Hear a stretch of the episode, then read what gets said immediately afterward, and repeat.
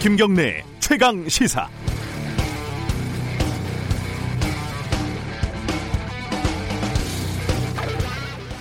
이재명 지사가 내년 재보궐 선거에 어, 서울 부산시장 후보를 내지 말자 이렇게 주장을 했습니다. 손실이 커도 약속을 지키는 것이 중요하다는 말이죠. 정청래 의원은 이에 대해서 당이 어려운데 혼자 멋있기 운동을 하고 있다고 비판을 했습니다. 누구 얘기가 맞다는 말을 하려는 게 아니고 이 설전을 보면서 요즘 우리 정치에서는 멋있는 선택을 하는 멋있는 정치인을 보기가 참 어렵다는 생각이 들었습니다. 그러니까 고작 당원을 지키자는 원칙을 말하는 것도 멋있기 운동이라는 조롱을 듣게 되는 거겠죠. 정치는 명분이 중요하다고 습관처럼 말을 하면서도 현실에서는 실리 쪽을 선택하는 경우가 많죠. 대표적으로 지난 총선 때 위성정당 논란이 있을 때 양대 정당의 행태를 기억하면 그렇습니다. 전형적으로 밥그릇 손에 못 보는 손에 보는 꼴을 못 보는 정치였죠. 선거법을 주도한 민주당의 모양이 더 우스웠지만요. 조금 오래된 예를 들면요. 정파를 떠나서 지역주의 극복을 위해서 스스로 바보가 되기로 한 정치인 고 노무현의 선택은 지금 생각해도 참 멋있지 않았습니까? 모두가 멋있을 수도 없고 항상 멋있을 수도 없습니다. 하지만 이전 투구, 염량 세태, 토사구팽 뭐 이런 게 판치는 정치판에서도 가끔은 멋있는 정치인의 멋있는 선택이 보고 싶습니다. 그러고 보니까 어제 통합당이 5.18 민주화 운동을 당 정강에 넣기로 한 것은 나름 멋있는 선택이었던 것 같습니다. 7월 21일 화요일 김경래 최강 시사 시작합니다.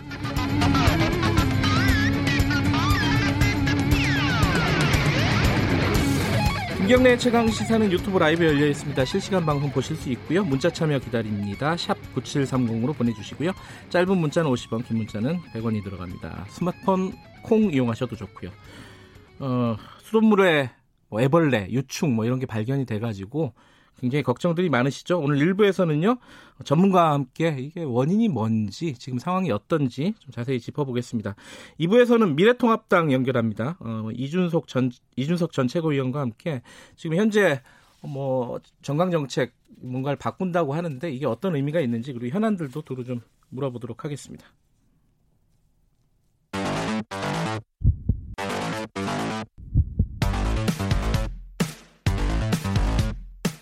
오늘 아침 가장 뜨거운 뉴스 뉴스 unboxing 네, 택배 박스를 뜯는 두근두근한 마음으로 준비합니다. 뉴스 unboxing 시작하겠습니다. 고발 뉴스 민동기 기자 나와 있습니다. 안녕하세요. 안녕하십니까. KBS 김양순 기자 나와 있습니다. 안녕하세요. 네, 안녕하세요. 그린벨트 문제가 논란이 좀 많았었는데 어제 문 대통령이 어, 매듭을 지었죠? 네, 그린벨트를 해제하지 않고 계속 보존해 나가기로 결정을 했습니다. 청와대에서 정세균 국무총리와의 주례 회동에서 이제 이 같은 결과가 나왔는데요. 아, 정세균 총리가 지난 19일 홍남기 부총리 겸 기재부 장관하고 김현미 장관 등과 함께 경제관계 장관 회의를 열었다고 합니다. 이때 그린벨트 보존 쪽으로 가닥을 잡았고요. 정 총리가 이 같은 내용을 주례 회동에서 보고를 했고 문재인 대통령이 최종 결정을 한 것으로 보입니다. 이게 최근에 이런 일들이 많은 것 같아요. 뭔가 정책적으로 혼선이 좀 빚어지다가 대통령이 정리를 어, 정리하는 그렇죠. 네. 이게 결코 좋은 건 아닌 것 같은데 요번 요번 것도 굉장히 혼란이 오래됐었죠, 그죠? 네, 이번에는 사실 좀 빨리 진화된 편이긴 합니다. 그런가요? 예. 네. 문재인 대통령이 이제 6일 만에 이거를 정리를 한 거거든요. 아, 한 일주일 걸렸군요. 네, 예. 혼란이 시작된 거는 14일이었고요. 14일에 이제 홍남기 경제부총리가 필요하다면 그린벨트 문제를 점검할 가능성을 열어두고 있다라고 음. 이제 경제부총리가 밝혔어요. 시장이 바로 들썩이기 시작했습니다. 그래서 이제 총리실이 다음 날 관계부처하고 민주당에다가 당정청 간에 혼선이 있어서는 안 된다. 총리가 불을 끄겠다라고 통보를 하고서는 이제 김현미 국토부 장관하고 김용범 기재부 일차관을 불러서 그린벨트 문제는 이렇게 다룰 게 아니다. 해제에 따른 실익이 크지 않다라고 총리가 강조를 했다고 합니다. 그런데 바로 다음 날 17일 김상조 대통령 정책실장이 정부가 당정 간의 협의를 통해서 그린벨트 관련 의견을 정리했다라고 음. 이제 밝혔어요. 그래도 이게 정리했다라는 게 마치 또 한다라는. 것처럼 들린 거죠. 네. 그래서 이제 정세균 총리가 19일 직접 방송에 나와서 예, 아직 정리되지 않았다. 신중하게 접근하는 게 옳다라고 교통 정리를 한 차례 했고요. 복잡했네요. 네, 그리고 예. 그 다음 날 바로 대통령이 그린벨트 그대로 보존해 나가겠다. 미래 음. 세대의 몫이다. 이렇게 교통 정리를 한 거죠. 대통령 발언 전에 이제 뭐 정치인들도 한 마디씩 좀 거들었고요, 그죠? 네. 그 이재명 지사가 여기서 대해서도 강력하게 어, 그린벨트 해제 안 된다는 취지의 발언을 했고 법무부 장관까지 아 맞다 네, 나서서 했습니다. 논쟁에 참여했어요. 그래서 아, 예, 네. 추미애 장관 또한 신문에서는 아예 일면 전체가 대선 주자들 벌써부터 그린벨트라고 음. 이제 제목을 뽑기도 했었습니다. 근데 이게 사실은 그린벨트 얘기가 나온 게 주택 공급 문제에서 나온 거잖아요. 그렇죠. 그러면 주택 공급 문제는 앞으로 어떻게 하겠다는 거죠? 그러니까 일단 정부가 그 주택 공급 물량 확대를 위해서 네. 다양한 국공립 시설 부지를 최대한 발굴 확보하기로 했는데요. 네. 당장 거론이 되는 게 태릉 골프장입니다. 정부에서도 이 태릉 골프장을 지목을 했는데요. 뭐 육군 사관학교하고 태릉 골프장이 면적이 149만 7천 제곱미터, 그러니까 한 15,000 가구 정도 공급이 가능한 규모라고 하는데 그동안 국방부하고 서울시가 이걸 굉장히 반대를 해왔었거든요. 네. 대신 국방부가 지자체 등과 논의할 예정이라면서 전향적인 태도를 지금 보이고 있습니다. 상황이 상황이니까 그렇겠지만 그렇습니다. 근데 이 태릉 골프장 일대도 여기가 그린벨트라면서요 또 그죠? 어, 그래서 좀 논란이 좀 되고 어. 있습니다. 그러니까 이것도 그린벨트 지역인데 논의가 본격화되면은 이 논란도 좀 불가피하지 않느냐 이런 전망이 나오고 있습니다. 어쨌든 이거와 좀 연장선에 있는 얘기인데 좀 결이 다를 수도 있고 김태년 원내대표가 어제 국회 연설을 하면서 세종시로 어, 국회하고 청와대랑 다 이전하자 이렇게 좀 파격적인 발언을 했어요, 그죠? 네, 네, 더불어민주당 내부에서 보기에도 상당히 전향적이고 급진적인 발언이었어요. 네. 예, 그 원내 대표, 이제 교섭단체 대표 연설이었는데 네. 국회가 통째로 세종시로 내려가야 한다라고 밝혔습니다.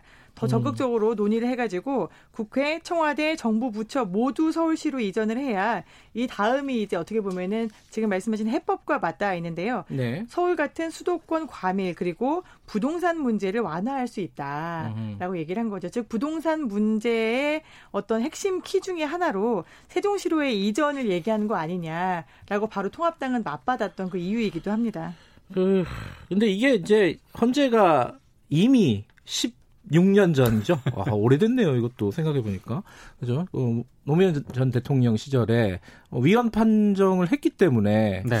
뒤집기는 이거, 어려운 상황인 어, 거죠. 근데 김태년 원내대표는 다시 한번 헌법재판소의 판단을 한번 받아보자는 뜻이죠. 그러면은 다시 한번 헌법재판소의 판단을 받아보자. 이게 예. 헌법을 수정하지 않고서는 어려운 일 아니냐. 네. 라는 김태년 대표의 말은 있었고요. 다만 여기에 대해서 여당이나 아니면 청와대는 어, 국민이 어떻게 생각하는지도 중요하다. 그리고 서로 정부 간 그리고 당 간에도 좀 논의가 필요하다라고 좀 한 발 물러서서 신중한 태도를 취하고 있습니다. 일단은 여야 합의를 통해서 추진할 계획이다라고 하는 게 민주당의 공식 입장이고요. 예. 그러니까 뭐 여야가 합의를 하면은 행정수도 완성에 합의를 하면은 네. 위헌 논란은 해소가 되지 않겠느냐 이런 판단을 음. 하고 있는데 근데 결국에는 논의를 하게 되면은 네. 개헌 논란으로 갈 수밖에 없는 그런 상황입니다. 저 이게 어, 개헌을 하게 되면 이제 수도를 바꾸는 거를 이제 헌법에다 넣는다는 거잖아요. 그렇죠. 지금은 이제 뭐 관습헌법처럼 돼 있다. 이게 그렇죠. 이제 헌법재판소의 판단이었잖아요. 네. 아, 이거는 어쨌든 뭐 화두를 꺼냈다. 요 정도 수준으로 보면 되겠죠. 그렇습니다. 네.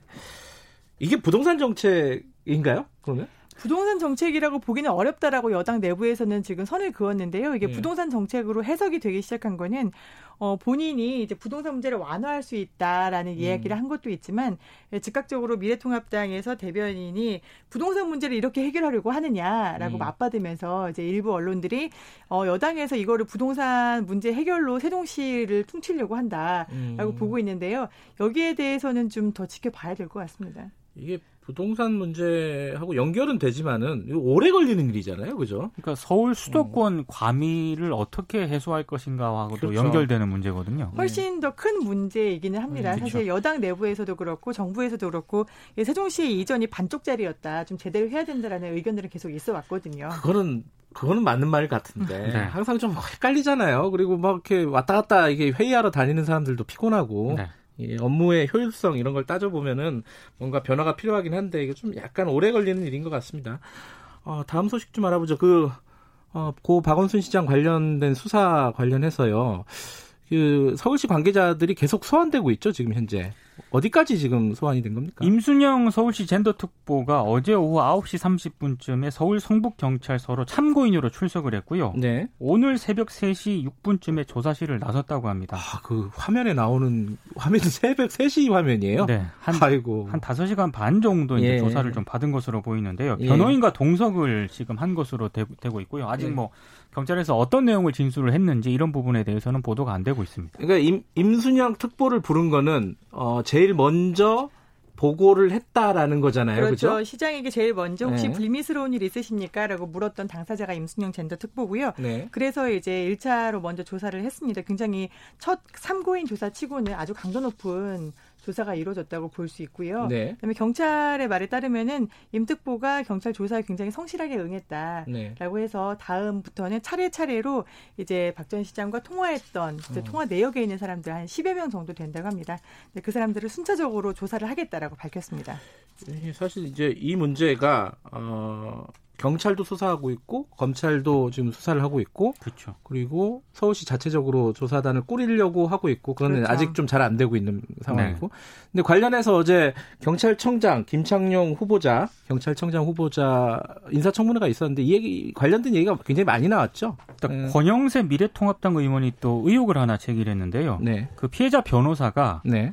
아, 서울지방경찰청의 한 수사팀장에게 중요 사건이다. 서울시의 높은 분 거니까 서울청에서 조사를 해달라. 이렇게 지난 8일 오후 2시 28분에 전화를 했다는 겁니다. 그러니까 사망 전날 그죠? 그렇죠. 어. 고소장이 접수된 시각이 4시 반인데. 저 보통 4시 반으로 알고 있었죠. 네. 근데 예. 전화를 한 시간은 2시 28분이었다는 거고요. 음. 근데 임순영 젠더 특보가 어, 당일 박원순 시장에게 실수한 것 있냐 이렇게 물은 시각이 한 3시에서 3시 30분 정도 사이거든요.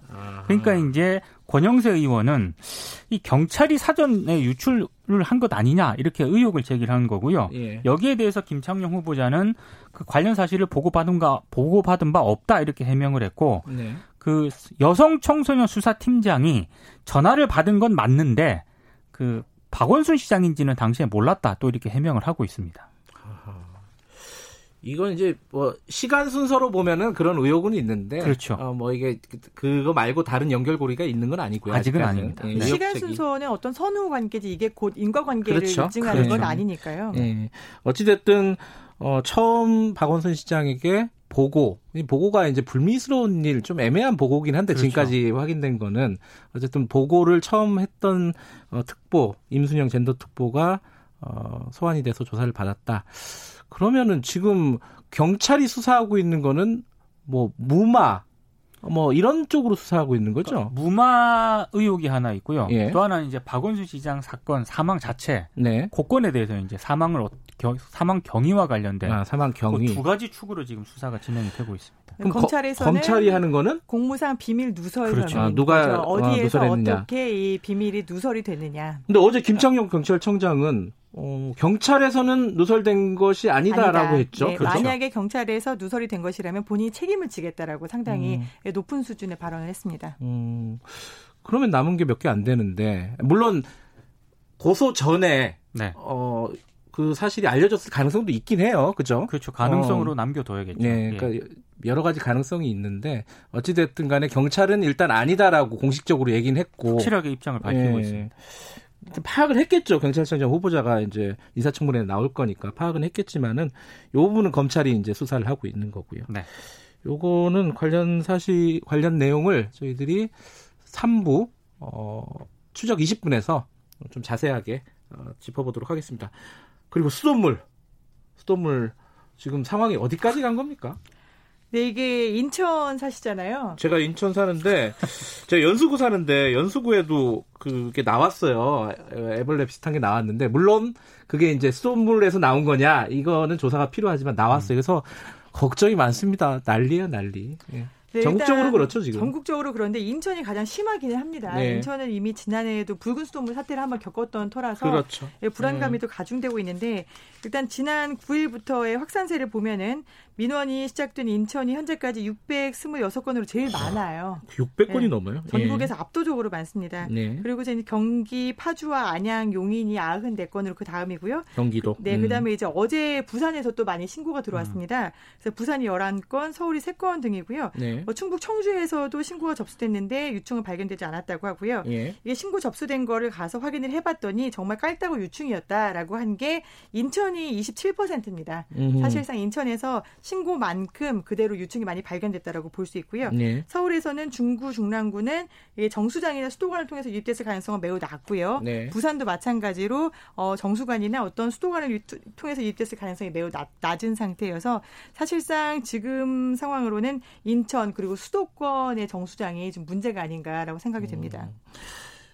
지금 이제 너무 공포나 뭐 그런데 사로잡힐 필요는 없겠지만은 필요는 없지만 예 대책이 빨리 필요해요. 그러니까- 먹는 건데 그죠? 아니, 그러니까 저부터도 일단 불안하니까요. 예. 많은 분들이 불안해하고 있는데 예. 시민들은 불안감을 샤워 필터 구입이라거나 생수 구입 이쪽으로 좀 몰리는 것 아, 저 같아요. 아직 필터를 못 사가지고. 네, 매출이 급상승하고 있다고 합니다. 예. 네, 정세균 총리가 지금 전국 484개 정수장에 대해서 긴급 점검을 실시하라고 일단 지시는 했거든요. 네. 그래서 빨리 점검을 하고 빨리 원인을 찾아봐야 될 그렇죠. 것 같은데요.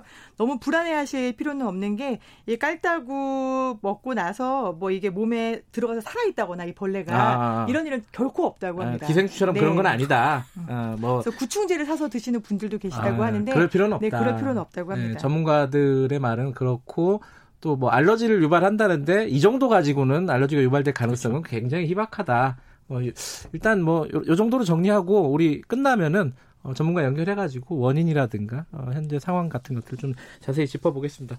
오늘 여기까지 듣죠. 고맙습니다. 고맙습니다. 고맙습니다. 뉴스 unboxing 고발뉴스 민동기 기자 그리고 KBS 김양순 기자였습니다. 김경래 최강 시사 듣고 계신 지금 시각은 7시 36분입니다.